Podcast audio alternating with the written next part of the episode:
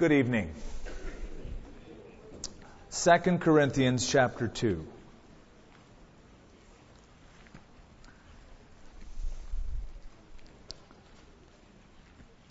Lord, it's our prayer tonight as we gather together as your people, your fellowship, your church.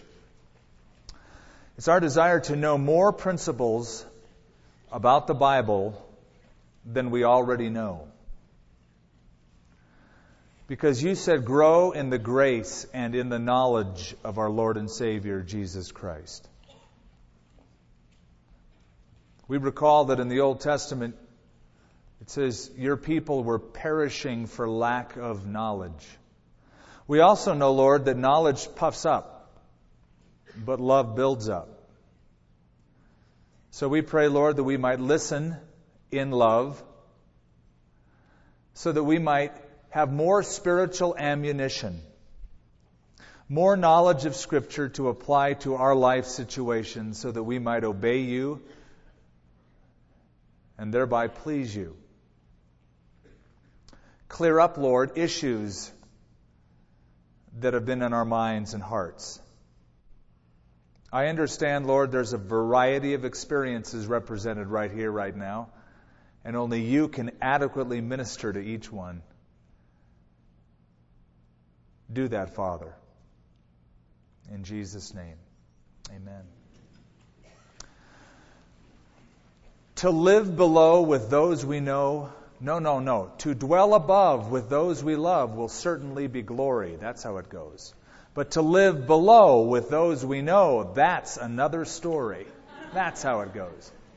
That was a poem that was found in a Scottish church. Evidently, this group of people weren't getting along very well, and somebody during a service wrote that little poem, and it fell out of the Bible that he had, and it was found by the church janitor. Heaven will be great, but getting along with people here and now is another issue. And the Corinthians had a particular problem with that, getting along with each other. And this church was both a joy to the Apostle Paul and a grief.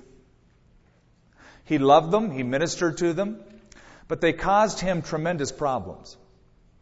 By sake of their own division, by sake of their spiritual doctrinal heresy, their rampant divorce, their unbiblical remarriage, a case of incest, just to name a few.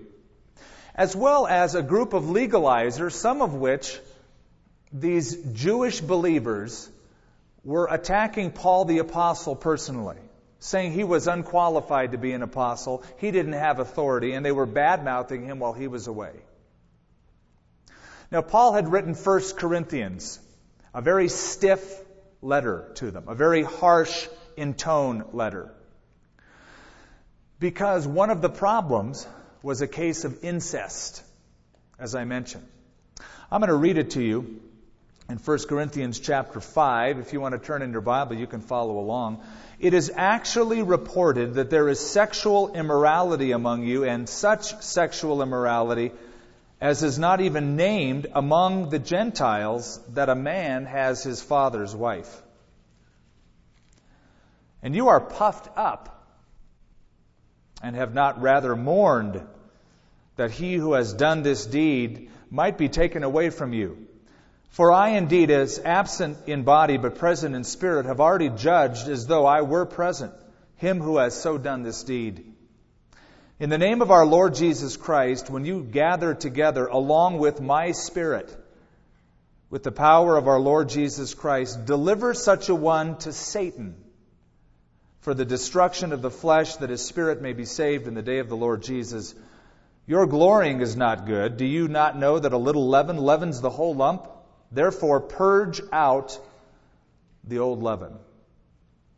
This case of incest was between a professed Christian brother and his stepmother, who it seems was not a believer. Now, it's the kind of thing that Jewish law spoke against. It was unbiblical. The Old Testament condemned it, and Roman law condemned it. Cicero, who wrote Annals for Rome, said that incest was condemned and greatly looked down upon by Roman law. So if Old Testament law condemns it, if pagan law condemns it, Paul is saying, why do you as a church tolerate it? Even pagans don't do that. Even people under the Old Covenant don't do that. And yet, they themselves were sort of glorying. Oh, we're such a tolerant fellowship. We just, we just love everybody. But loving everybody and tolerating everything everybody does are two different issues.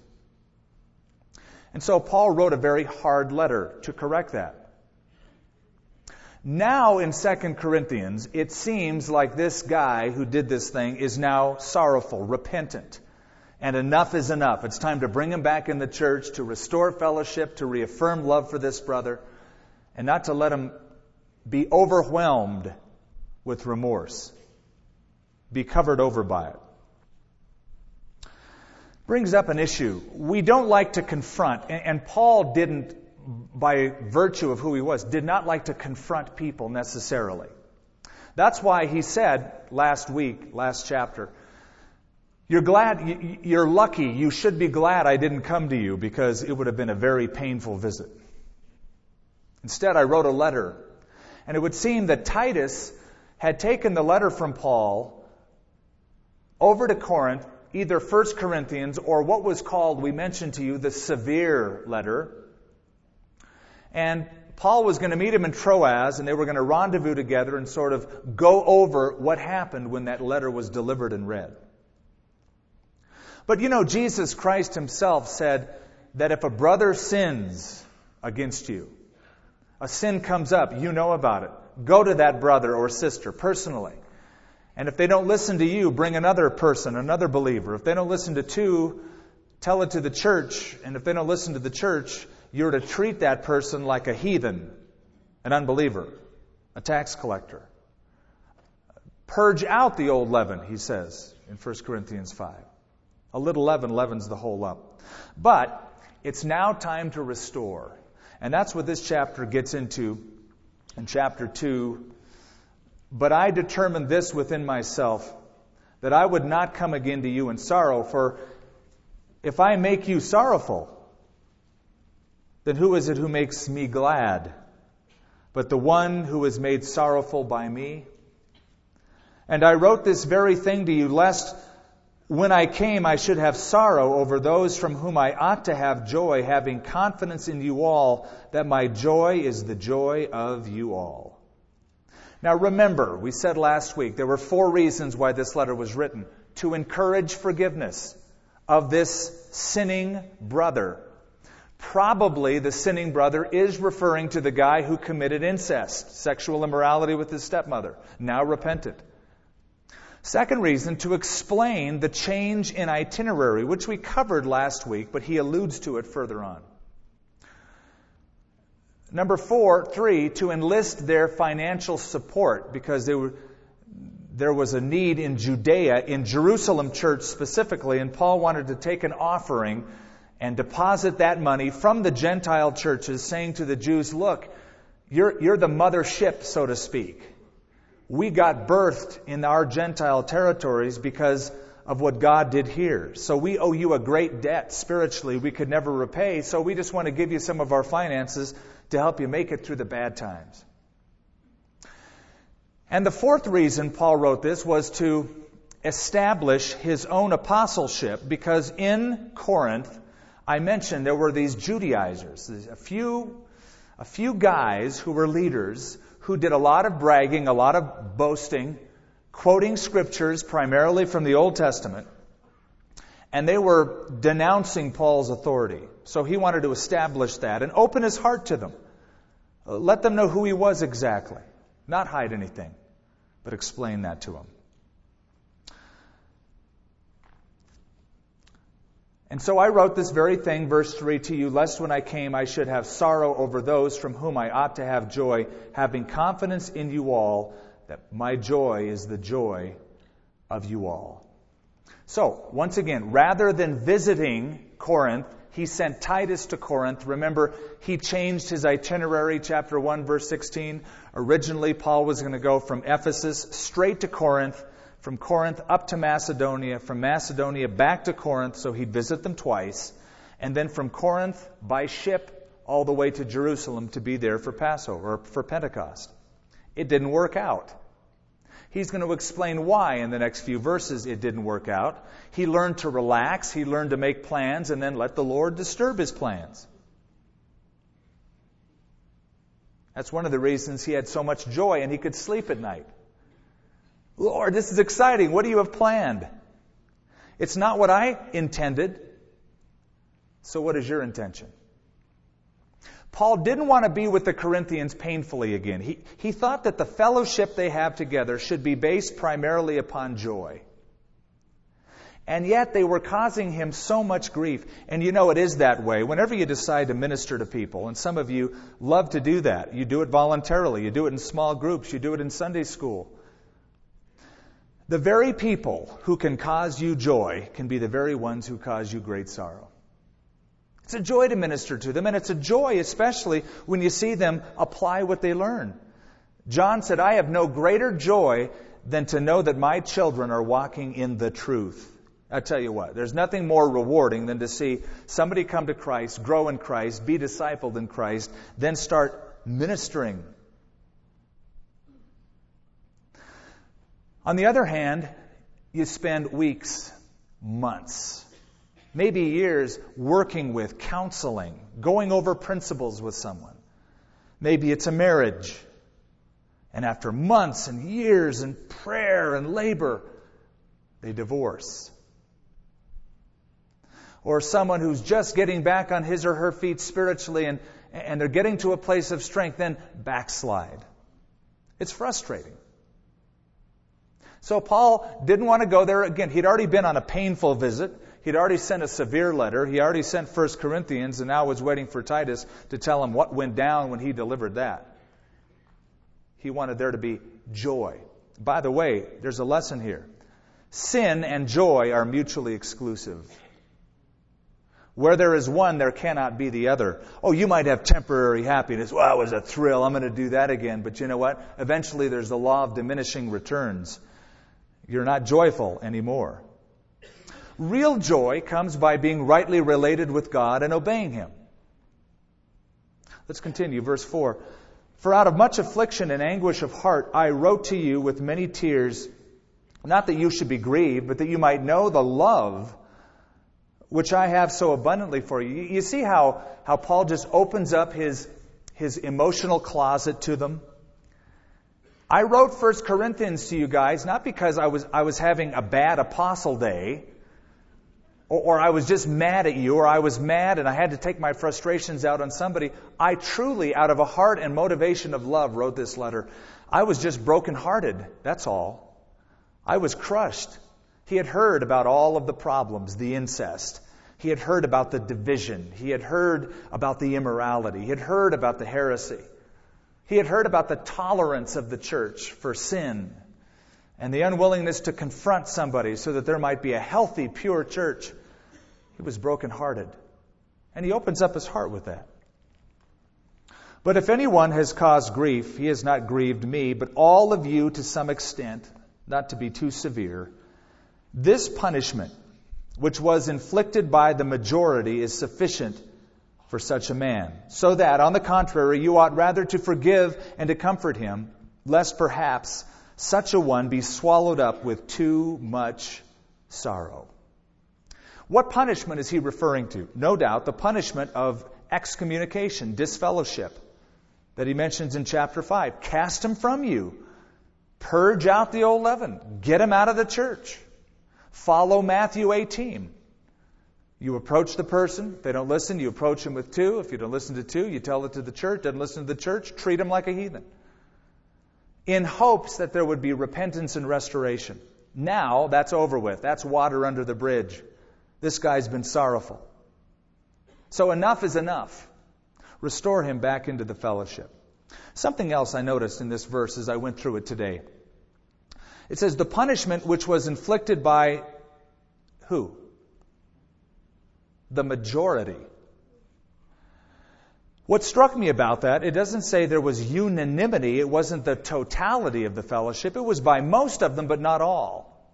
And I find that to be true. Whenever you need to exercise church discipline, not everyone will agree. There will be those who say, How dare you? How can you? Where's the love? I thought we're under the new covenant. We're supposed to love. What would Jesus do? I have the bracelet. Well, pray tell, who was it that spoke Matthew 18 but Jesus himself, who gave us the very directives?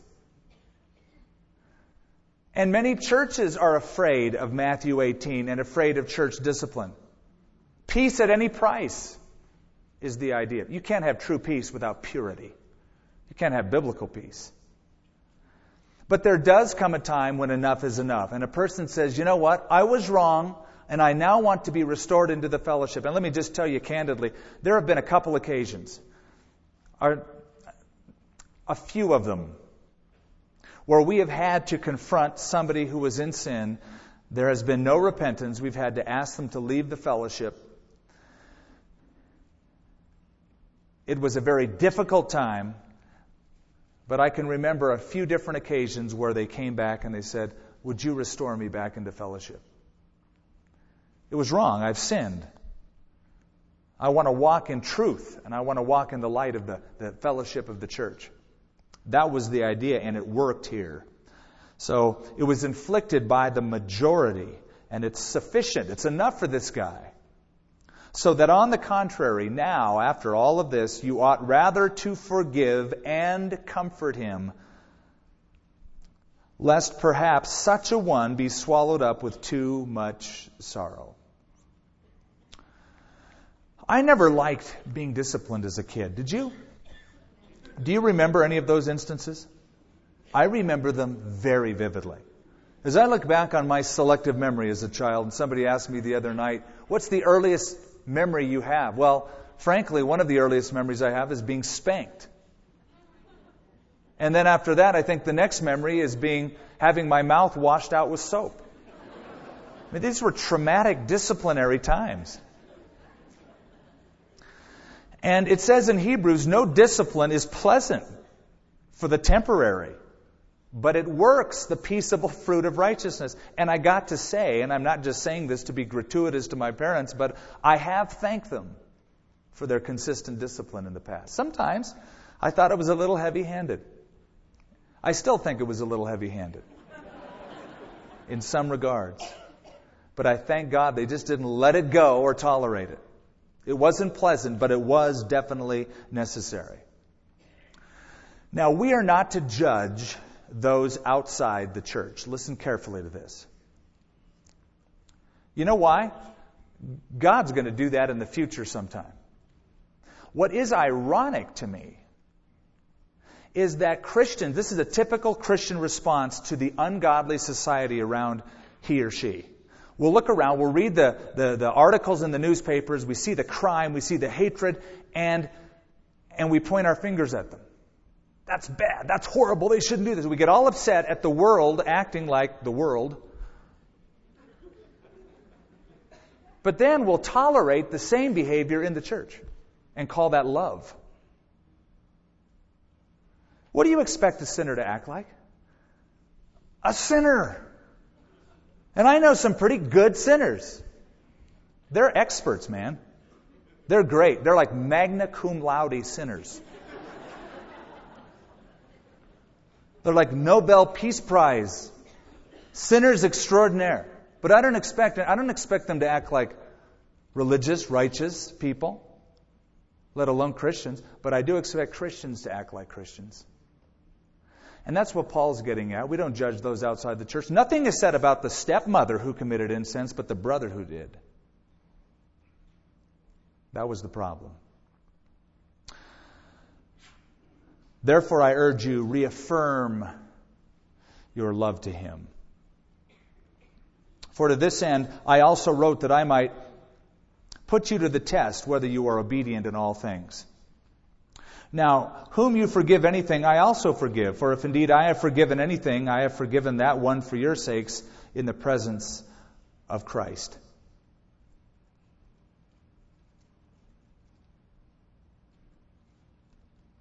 lest Satan, verse 11, should take advantage of us, for we are not ignorant of his devices. Yeah. Boy, that's interesting. Unforgiveness, it seems, in the midst of a group of people, provides Satan a beachhead, a stronghold, a base of operations from which he can launch other attacks. That's why Paul wrote so heavy handed about the division in 1 Corinthians, the first few chapters. And so, when somebody has sinned, the best course of action is deal with it biblically. D- don't hide it under the rug. Somebody sins against you personally. Don't just, you know, act little passive aggressive temper tantrums. Deal with it. Be open about it. Excuse me. That was sinful to me. That, that caused me to stumble. And then restore. Get it over with. Forgiveness sets you free from the control that that person has upon you. That person did something to you. You're angry with him. Every time you see him or her, you go, oh man, that person bugs me. Why do you have to act like that? They have such control over you. You know, if you learn to forgive, they have no control over you anymore. You're free, man. But unforgiveness provides Satan a beachhead by which he can, he can ruin a great number of people. And it says, We are not ignorant of his devices. Hmm. I wish that, I wish that were always true. It seems that the church lives in ignorance of Satan's devices. While on one hand, they'll blame the devil for the stupidest things.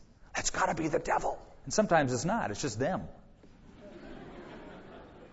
It's their own flesh, it's their own temptation because they're humans. And then at other times, there's this brilliant strategy of the devil that we completely miss. Listen, his strategy basically is this divide and conquer. Divide and conquer. Get into a group of people. Let there be unforgiveness, lack of love, tempers flaring, division created, and you can conquer them. So let's not be ignorant of Satan's devices, brilliant strategies of the devil to ruin the church of God and the fellowship. Furthermore, when I came to Troas to preach Christ's gospel, and a door was opened to me by the Lord, I had no rest in my spirit because I did not find Titus, my brother, spiritual brother. But taking my leave of them, I departed for Macedonia. Now, he changed his itinerary, and now he's telling us why. I went to Troas. While I was in Troas this time, I found that there was fertile ground for me to preach the gospel. Me being a preacher took this as an open door from God, and I stayed a while. Now, let me tell you a little bit about Troas. You'll remember it when I tell you a little bit of background. Troas was, was a seaport, a major seaport for Asia Minor, located on the western shore toward the Aegean Sea. It was the closest port of Asia Minor to Europe. But Paul had been there before. In Acts chapter 16, there's this interesting wording that says uh, that Paul and his team went through the region of Phrygia and then Galatia and tried to preach the word of God in Asia, but the Holy Spirit forbid them, wouldn't let them do it, closed all the doors they couldn't get a word in edgewise. Nobody would receive them. It seemed like, man, we're, we, we've come all this way, but we can't preach. So they tried a second option, plan B. It says also in Acts chapter 16, they went through the region of Mysia and then Bithynia, but the Holy Spirit wouldn't let them preach the word there either. So they went down to Troas, this city. And that night, while they were trying to get some sleep and find out, what, what happened? What's going on? What do we do now? Paul got a vision. In Troas, a man from Macedonia stood in front of him in a vision and said, Paul, come over to Macedonia and help us. So they woke up the next day and they said, You know, I get the hunch that the Lord wants us to go to Macedonia. What do you think? Yeah, I, I think that was the Lord, Paul. I don't think that was a burrito dream. I think that was a legitimate vision. Let's go. So they traveled there. They didn't do any spiritual work in Troas whatsoever. They just used that as a place to get some R&R, hear from God, and then move on. So they moved on. No spiritual preaching was done, no church was developed. But this time, and here's the reason for the delay to Corinth we were in Troas, and God opened up some mighty doors. And so he stayed a while. He wanted to wait on God to see if this was an opportunity. Blessed are the flexible, they shall not be broken. It's not in the scripture, but it's a good principle. Be flexible to God. You know, sometimes we have everything so scheduled in our lives, and we need to let our schedule be marked by flexibility. Giving God the chance to invade our space. I was in Southern California. I felt the Lord was calling me somewhere to start a church. A friend called, said, I'm going to Albuquerque, and I said, I'll go with you. It was just one of those wild, weird things. It wasn't like I got a vision of a man from Albuquerque saying, Come over to New Mexico and help us. I didn't get any of that. He just said, I'm going. I thought, well, you know, I want to go somewhere. I'll go with you. And I told the Lord, I'll spend a year there. That's all I'm going to spend there, is a year.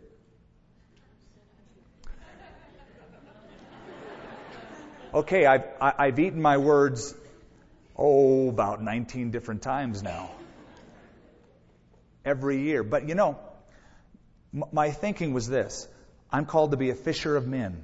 So I'm going to go fishing in Albuquerque for a year. Any fisherman that will put his line in the same hole for a year, if he catches nothing, he's got to cop a clue. This isn't the right place. Move on. So I said, I'll be here a year. I had no idea that it would become, in a sense, like a Troas. That the Lord would do a great work, and He continues to do it. As long as the Lord continues to do it, I'm fishing. Well, it says, I had no rest in my spirit. Now, you get a little insight into who Paul was. He was a restless character. That's why I like him. I can relate to this guy. Always had to do something. What's next? Okay, God moved here, but what's next? And he was restless, and the restlessness was accentuated by the fact that Titus, his buddy, hadn't shown up yet. He was supposed to come back from Corinth and say, Paul, this is how they received it. He didn't come. So Paul just said, I'm out of here. Interesting. Restless guy on the move. But taking my leave of them, I departed for Macedonia. Now, thanks be to God. He's about now to open his heart you're, you're going to see a, a picture of how Paul views the ministry. Why he does what he does. What makes him click? What makes him tick? Some people pursue an occupation or a career, well, for a number of reasons. For one person, it might be it's financially good. I'll be financially stable if I pick that profession. Others love the work. They're fascinated by the work. They love learning about it. They're very satisfied, and it's very fulfilling to do that kind of work. Others have the motivation of people notice them, they get the plaudits of people. Paul had none of those motivations as number one. I'm sure he got a kick out of ministry. It was very fulfilling to him, etc. But something more had to propel him because Wherever he went, he was maligned, he was mocked, he was beaten, he was imprisoned, he was uh, surrounded by people who opposed him. So something more had to motivate him. And you're going to get some beautiful insight into the heart of a, of a true, a true minister. Now, thanks be to God who always leads us in triumph in Christ. Okay, so my plans to come to Corinth didn't work out. So what? I have victory. So my buddy Titus didn't come back yet. So what? He's triumphing, I'm triumphing. He was flexible to the Lord. He always causes us to triumph in Christ, and through us, He diffuses the fragrance of His knowledge in every place. Back in the 1970s, some of you don't even remember the era. But way back in the 1970s, through the midst of time, I was in this little Christian ministry, this little band that traveled around Southern California singing wherever we could sing and sharing the gospel. A church heard about us. They called Costa Mesa and asked if we'd come over to their community and minister in their church for a youth night. So we came over to the church, we set up, and long and short of it, the youth pastor, or whoever the guy was who was in charge, was, was a tyrant. And uh, after speaking with him and finding out what he believed in, we felt that if people came that night and came to Christ in that church and were left under that person's leadership, it would be more detrimental. So, after he trying to strong arm and heavy handy, uh, heavy hand us, we decided to leave. We went to a local park and we set up. Now, in my mind, I'm thinking, we just drove four hours. We prayed about this. We trusted that this was from God. We came all this way, and this guy acts like that. And it's like the door was shut. Lord, why would you have us do that? Do you want us just to spend money on gas? Is that the deal? Well, we went out to this park. There were no announcements, there were no flyers. We just set up in the open air, gathered a crowd, shared the gospel, and a great harvest happened. People came to Christ. And then I understood, you know what? The Lord was behind it all along. My plans weren't met, but His were. He knew exactly who He wanted that night to hear. It says, Thanks be to God who always leads us in triumph. I want to tell you what that means. There was a, a parade called a Roman triumph. If you were a general, a commander of an army, and if you defeated your enemies on foreign soil and killed at least 5,000 enemy soldiers, you were qualified for a Roman triumphant procession. They would bring you back to Rome. The commander would be placed in a golden chariot. The legions behind him would march through Rome through the streets of Rome, ending at the Circus Maximus, it's place in downtown Rome by the Colosseum. Behind the procession were the spoils of war. The soldiers you've conquered, they'd be in chains, they'd be dragged along, they were the captives. The, the crowds would cheer, We won! We won! The procession would end at the Circus Maximus. The soldiers who were taken captive were brought into the Colosseum, and the crowds would be entertained as they were thrown to the lions. Very gruesome, bothersome act. But that is the metaphor that Paul uses. And I'm going to apply it. Jesus Christ came to this earth, enemy territory, defeated Satan, who's called the God of this world, on his own turf, took captive a lot more than 5,000 there were 3,000 at Pentecost, 2,000 a few days later, thousands upon thousands, and now through history, millions of people have come to Jesus Christ. He's the commanding officer. Paul sees himself as part of that parade. And, and the captives that we have aren't sentenced to death, but to life. We've captured souls for Christ. So no matter where we go, here's his point. Whether I'm in Troas, or I'm in Corinth, or we're in Macedonia, or I'm with my buddy Titus, or he's separated from me. There's always victory. Because no matter where we go, we're about this business to capture souls for Christ. And we walk in triumph. Not only that, and through us, he diffuses the fragrance of his knowledge in every place. For we are to God the fragrance of Christ among those who are being saved and among those who are perishing. To the one, we are the aroma of death leading to death, and to the other, the aroma of life leading to life. And who is sufficient for these things? Again, Paul has in mind the Roman triumph, the procession. As the commander with his legions made their way through Rome, incense was burned along the path. There were bouquets of flowers that were thrown so that there was this beautiful aroma with the procession which was a good thing. Remember, this is a procession with lots of horses. And uh, if you've ever been to a parade, you know what I mean. There, there's a unique aroma to a horse driven parade. So the flowers and the incense help. And so wherever we go, God diffuses the knowledge like a sweet aroma to people who hear us. The aroma of a Roman parade was a sweet aroma if you were a Roman. If you were not a Roman, if you were, say, a captive, that aroma was a stench because it meant certain and impending death.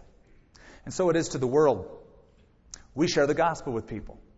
And some people, unbelievers, listen to our message and all they can do is say, Oh, you Christians, your message, you're always condemning people. You're always saying, You're right, everybody else is wrong. Gloom and doom. It's a fragrance of death. But to others, it's the life giving message that saves them from destruction, saves them from death, saves them from gloom. It depends on what you do with the gospel. That's the hinge. If you love Christ and love the gospel, you love the preaching of the gospel. If you don't know Christ and aren't committed to Him and are walking in disobedience to Him, you don't like the message of the gospel.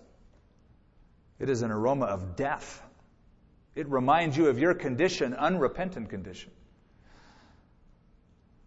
For we are not, as so many, peddling the Word of God, but as of sincerity, but as from God, we speak in the sight of God in Christ. The so many he's referring to must be the Judaizers who are there plaguing the Corinthian leadership. The Judaizers, Paul is accusing, were in it for the money, they were in it for the glory, the personal gain. You remember in the New Testament there were the money changers in the temple? And Jesus overturned their tables. They were there just to make a profit. They were there to exploit the worship of God's people. And the money changers were tied to the high priest, to the spiritual leaders. And there are, unfortunately, still money changers with us, folks, who love to exploit people's sincere desire to worship God. They don't sell doves or bullocks, but they'll send you their letters in the mail. And they'll tell you basically, God's broke this month.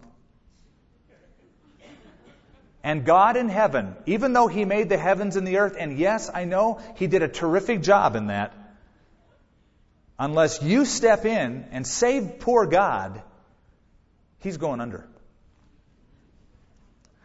And so now the work of God is dependent solely upon the work of man. And yes, it does take a cooperation, of course. We have to be pragmatic in that sense. Even Paul was. He took an offering for the church in Judea. But we must never represent God falsely or do it for false gain, peddling the Word of God. Do we begin again to commend ourselves, or do we need, as some others, epistles of commendation to you or letters of commendation from you? You are our epistle written in our hearts, known and read by all men. Clearly, you are an epistle of Christ ministered by us, written not with ink, but by the Spirit of the living God, not on tablets of stone, but on tablets of flesh, that is, of the heart. Look at verse 1. I want to explain it. Do we begin again to commend ourselves? Or do we need, as some others, epistles of commendation to you or letters of commendation from you? What Paul has just said in chapter 2, in that section, could sound a little bit prideful and self serving. The Judaizers who didn't like Paul. Now, let me just explain who the Judaizers were. Judaizers were legalistic Christians. They were messianic Jews who were trying to go backwards. Get in touch with Israel, man. Get in touch with your roots. Keep the law of Moses. Go through all the rituals. That's what God wants. That's what God requires. I know we're under grace, but we have to keep these rituals. And so they were legalistic minded. And they bragged that they carried with them letters that were written to endorse their ministry by some of the important people in the church in Jerusalem. So Paul is saying, Do I need a letter for you? Do I need a letter from you? You are our letter. There is the fruit. I remember when we first started this ministry and our church was growing and there was like a couple of thousand. and somebody said, Where's your credentials? Now, I do have credentials if that's going to set you at ease. I did go to seminary if that's going to make you feel better. But I pointed to those who were getting saved. I pointed to the church. There's the credentials. There's the evidence. You can have 10 PhDs after your name and do nothing. The proof is in the fruit of ministry. You, Corinthians, look at you, man. You're Corinthians, first of all. You live in a debauched culture. You live in a pagan environment, and you're serving Jesus Christ. You got some problems, but you're still changed by the glory of God. In Corinth. That, in and of itself, is the credentials for Paul's ministry. You are our epistles, written in our hearts, known and read by all men. Clearly, you are an epistle of Christ, ministered by us, written not with ink, but by the Spirit of the living God, not on tablets of stone, but on tablets of flesh, that is the heart. There's an allusion here to the Old Testament and the New Testament. And this is where he gets, he, he introduces the thought. He's going to compare the old covenant, the covenant under the law of Moses, the old economy of Israel, with the new covenant by grace through faith that we're under today. Moses carried down from Mount Sinai two tablets of stone, written on stone by the finger of God. He got mad, he threw them down, they broke. He had to do it all over again. But that law became the standard of God's requirements. The standard of God's requirements. Those standards could not help them meet the requirements unless they just covered over the requirements by shedding the blood of animals, but it never took away their sin, never really met the requirements. The law was a reminder of their failure, of their unrighteousness. But listen to this, and this is what, what he's alluding to in this verse Jeremiah 31. The day will come, says the Lord, when I will make a new covenant with the people of Israel and Judah. This covenant will not be like the one I made with their ancestors when I took them by the hand and brought them out of the land of Egypt.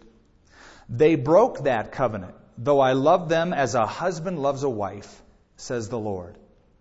But this is the new covenant that I will make with the people of Israel on that day, says the Lord. I will put my laws in their minds. I will write them on their hearts. I will be their God. They will be my people. You are under the new covenant. You are the letter. God has inscribed it on your hearts. Not only that, God's revelation, Paul is saying, to the world of what he can do is your own life. Now, we, we, we, typically think that when God reveals himself, he does it through the Bible. That's God's revelation. But here's the truth unbelievers don't read the Bible. And so believers need to live the Bible to the unbelieving world. You are writing a gospel, a chapter each day, by the things that you do and the words that you say. People hear what you say, people see what you do, and so what is the gospel according to you?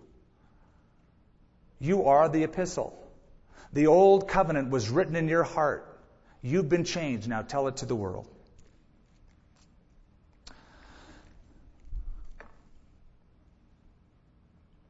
Now I've got to find where I left off. Ah, here we are. Verse 4. And we have such trust through Christ toward God. Not that we are sufficient of ourselves to think of anything as being from ourselves, but our sufficiency is from God. What is Paul saying? Simply this My qualifications don't come from letters my qualifications, my sufficiency, and thus my confidence in the ministry, they don't come from something derived as a human being. It's not human skill that I'm boasting in. Though, let's be honest, Paul had a lot of human skill. He was a bright guy. When he said, Look at your calling, brethren, there's not many mighty after the flesh who are called, that's true, but he was the exception. He was brilliant. He was steeped in Judaism as a Jewish rabbi. He had the background of Gentile worldview and culture. He could quote to the uh, Athenians while he was preaching in Acts 17 in Athens their own poets, Epimenides and others who had died years before. He just knew stuff. Brilliant guy. But he never used that as his calling card or the basis or his qualification. Paul, a servant of Jesus Christ. That's how he opens up every letter, right? A bondslave of Christ.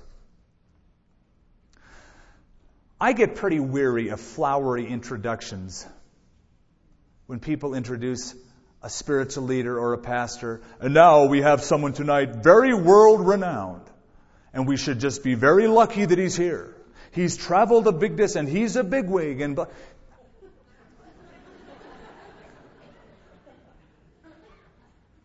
Why not? Let me introduce to you a sinner saved by grace. And God saved him just to show that God could save anybody and use anybody.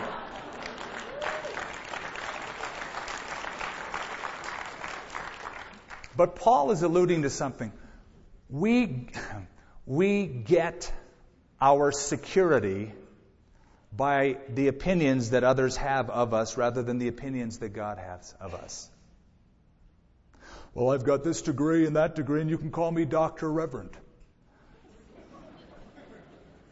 Well, according to the Bible, I should call you a slave, servant of Jesus Christ.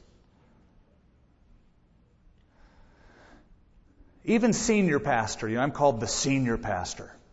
Where's that in the Bible? I'm just one of them. I'm one slave among other slaves on this staff. And I'm one of hundreds of other slaves in this town who also pastor in this town God's flock. We're all shepherds of God's flock. And so if I see somebody out at Starbucks, and yes, I'm there frequently, and so if I see somebody at Starbucks who is a believer reading the Bible, doesn't come to, I don't say, do you go to our church? Well, no, I don't. Okay, we'll see you later then. They're a Christian. I want to minister to them if I can. Who's sufficient for these things? Well, God has made us that way. Not that we're sufficient of ourselves to think anything as being from ourselves, but our sufficiency is from God. And who made us sufficient as ministers of the new covenant? Not of the letter, but of the Spirit. For the letter kills, but the Spirit gives life. Now, let me just say something about this verse. I have heard this misquoted as if it means the letter of the law is the exactness of the law. It's the technicality of the word of the law, whereas the Spirit is the intention, the, the uh, motivation behind it. That is not even close to what it means. The letter is the law. The letter is the old covenant. The Spirit is the new covenant that we're under now. The law came by Moses, John chapter 1, but grace and truth came through Jesus Christ. He's comparing simply the old covenant, the Old Testament, the laws of Moses, the requirements the people had to keep from the times of Israel, to the new covenant under grace by Jesus Christ. The letter kills. The Old Testament could not make a person righteous. The Spirit gives life. But if the ministry of death, written and engraved on stones, was glorious, so that the children of Israel could not look steadily at the face of Moses because of the glory of his countenance, which glory was passing away, how will the ministry of the Spirit not be more glorious? These Jewish legalists, these Messianic Jews who came into the church at Corinth, were saying this we got to get back to the law. We got to get back to keeping the Passover and Pentecost and all the rituals and circumcision. Because, they said, the law of Moses was given in such a glorious way. On Mount Sinai, thunder, lightning. It was awesome. And then when Moses came down, Exodus 34, you remember, his face was shining. He didn't even know it. They had to say, Moses, your face is glowing. That's because he had seen God face to face, the Bible says. So Moses covered his face. But the reason he covered his face, the Bible tells us, wasn't because he had a glowing head, but because the glory, as seen in the glow of his face, was fading away. It was temporary. The law was designed to be temporary. And so that the children of Israel could not see it passing or fading away, the visible reminder of that, he covered his face. So Paul is saying, okay, it was glorious, cool. But notice what he calls it in verse 7. He calls it the ministry of death. Folks, the law can never save you.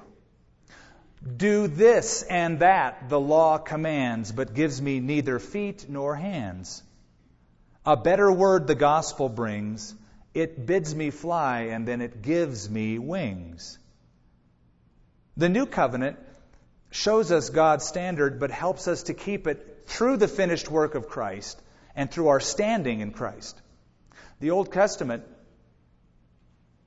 could never fix us, it killed us. Thou shalt not do that. I've done that. Well, then thou shalt not do this. I've done that too. Well, look at all the other thou shalt nots. Well, I've done all that.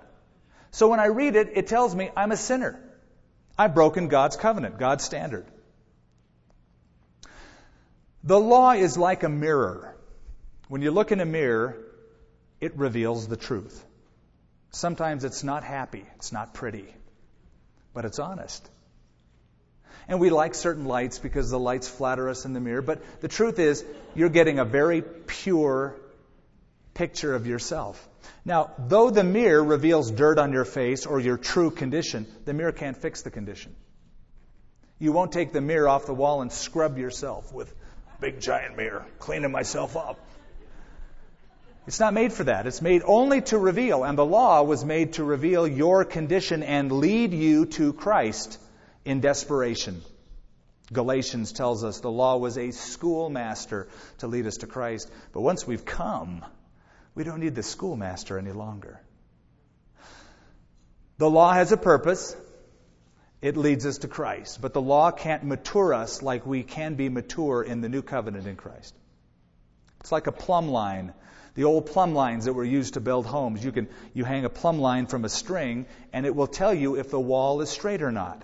Well, if the wall isn't straight, the plumb line can't fix it for you.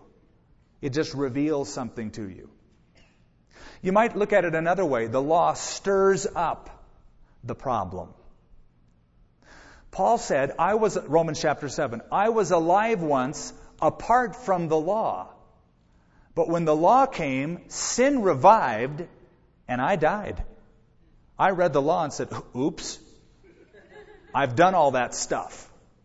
I haven't done all the stuff it's told me to do. If we took a glass of water that had dirt in it and we let it settle, it would look very clear. But if you took a spoon, stirred up the water, it'd be murky. The law is like that spoon. It reveals the problem. It exacerbates the problem. It didn't fix the problem. It's the ministry of death, not the ministry of life. And that was glorious, but if that was cool, that was temporary, that was fading away, guess what? The new covenant is a whole lot cooler, a lot better. How will not the ministry of the Spirit not be more glorious? For if the ministry, notice the wording again, of condemnation had glory, the ministry of righteousness exceeds much more in glory. For even what was made glorious had no glory in this respect, because the glory that excels. For if what is passing away was glorious, what remains is much more glorious. Therefore, since we have such hope, we use great boldness of speech. The law was temporary. That's Paul's point on these verses. It is not permanent. What is permanent is Christ in the new covenant. There's no more new revelation. It's not like there was the Old Testament, then Christianity, and now Baha'i. A whole new revelation after Christ. Christ is it. Hebrews 1 1. In these last days, he, God has once and for all revealed himself through his Son. So it's permanent.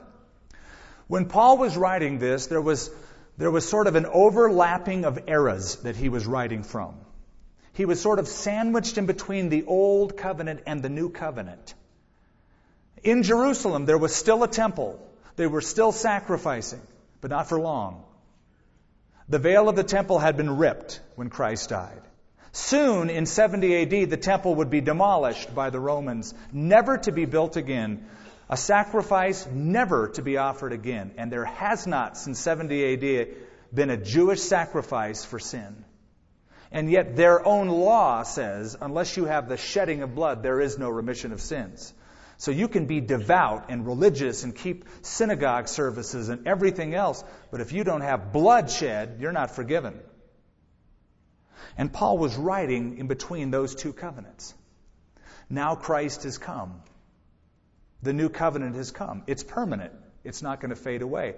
So these Judaizers who are saying, go back to the Old Testament, keep the laws of Moses, keep the Old Testament. Paul would say, why would you go back to something that has faded away, that was temporary? You have freedom, man. Run.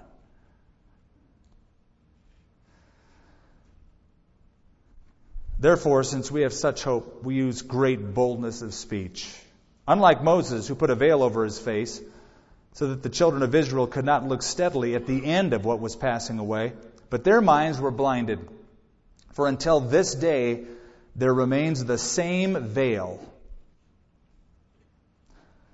unlifted in the reading of the Old Testament, because the veil is taken away in Christ. But even to this day, when Moses is read, a veil lies on their heart. Nevertheless, when one turns to the Lord, the veil is taken away. Now, the Lord is the Spirit. Where the Spirit of the Lord is, there is liberty. What's he talking about? The new covenant. When you live under the new covenant of freedom in Christ, who washed you of your sins, and you're not under the ramifications of the law, man, you're free. But we all, see, he was from the south with unveiled face, beholding as in a mirror the glory of the Lord, are being transformed into the same image from glory to glory, just as by the Spirit of the Lord. A spiritual hardness had captivated the hearts of the Jewish nation in Paul's day as well as in our day. The true meaning of the Old Testament was and is obscured from the mind and heart of the unregenerate Jew. They read Isaiah 53, they don't get it. They read Psalm 22, they don't get it. They read Genesis 22, they don't get it. They're zealous, but without knowledge. Now, Paul would know, wouldn't he? Being a religious Pharisee himself, someone who was once very zealous, he knew how people felt. And you know that Paul though he's very bold about these issues and bold with the Judaizers who are trying to take them back to the Old Testament, Paul had a love for the Jew. And I'm saying this because I see a lot of people who get converted from a religious system like Catholicism. They come to a real rich relationship with Christ and they grow very bitter against their past.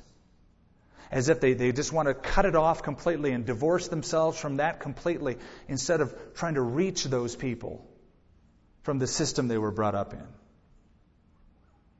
Romans 9, Paul said, I have a great sorrow and continual grief in my heart, for I could wish that I myself were accursed from Christ for my brethren, my countrymen, according to the flesh.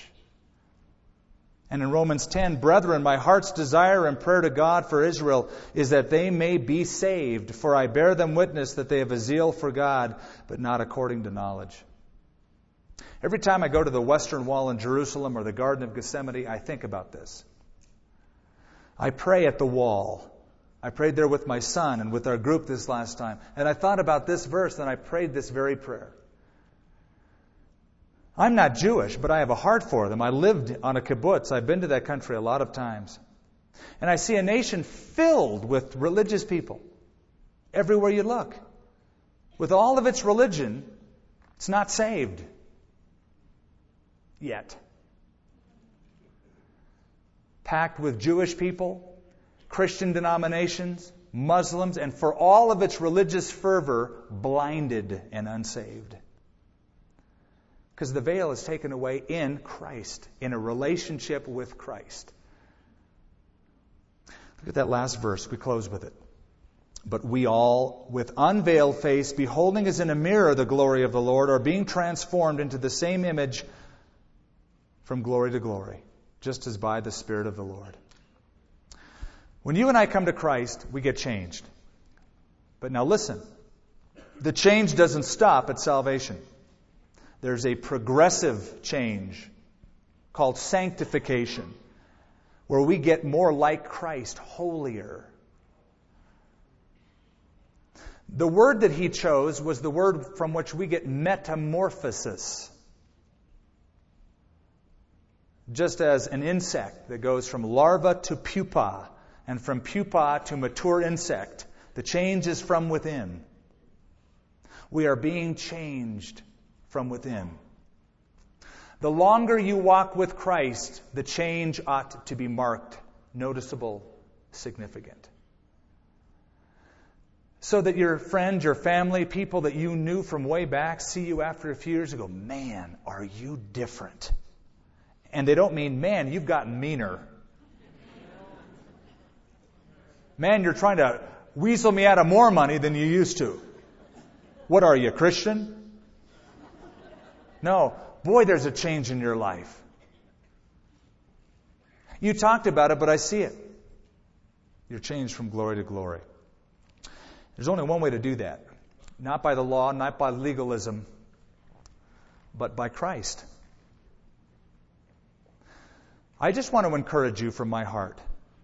Make your relationship with Jesus Christ your ultimate priority in life.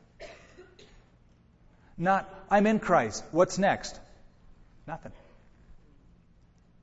This is it. This is as good as it gets. It gets better in Christ if you continue to grow in Christ, if you continue to mature in Christ, if you continue to obey Christ. Your life gets richer and better. If you're holding on to things like the Corinthians, and think of some of those problems they had division, unforgiveness, all those relational roadblocks, if those things are paramount in your life and you're not experiencing God peace, then just humble yourself. Go to a person you've offended and say, I'm sorry. I repent. Forgive me. I want this cleared up. I want to make sure there's a clear roadblock, a clear path between you and me, no roadblocks, and between me and God. Don't let anything stand in your way. And be aware of the lure of legalism. Well, I've come to Christ and I read my Bible, but now I'm waiting for somebody to take me captive. Give me a bunch of rules and regulations. This freedom bit in Christ is just a little bit too disconcerting. It sounds perhaps like a joke, but cultists come to this church on a regular basis. They come from their cult. They take part in the services and they smile. And you think, oh, isn't that great? Could be if they come to Christ. But we find a lot of them come just to find out who you are, where you live, what your number is, what you're doing. If perhaps they could talk you out of freedom in just Jesus Christ and ensnare you by their little cult, be careful. Legalism is very alluring because it gives you little parameters. Oh, I've done this today, so I feel good about myself. And if I do this, I'll feel even better about myself. And you'll start, start living by self righteousness. Be careful. Heavenly Father, we are so thankful that we're not under something that is fading away,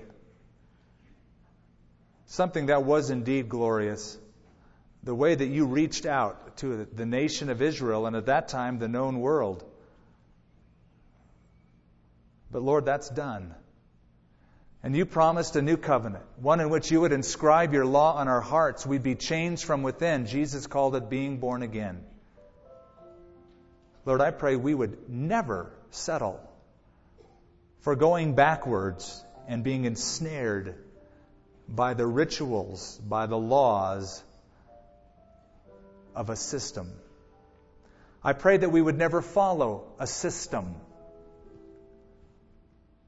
that we wouldn't identify ourselves as Protestantism, Catholicism, Calvinism, Arminianism. But we're Christians, we follow Christ. We're free in Christ. In Jesus' name, amen.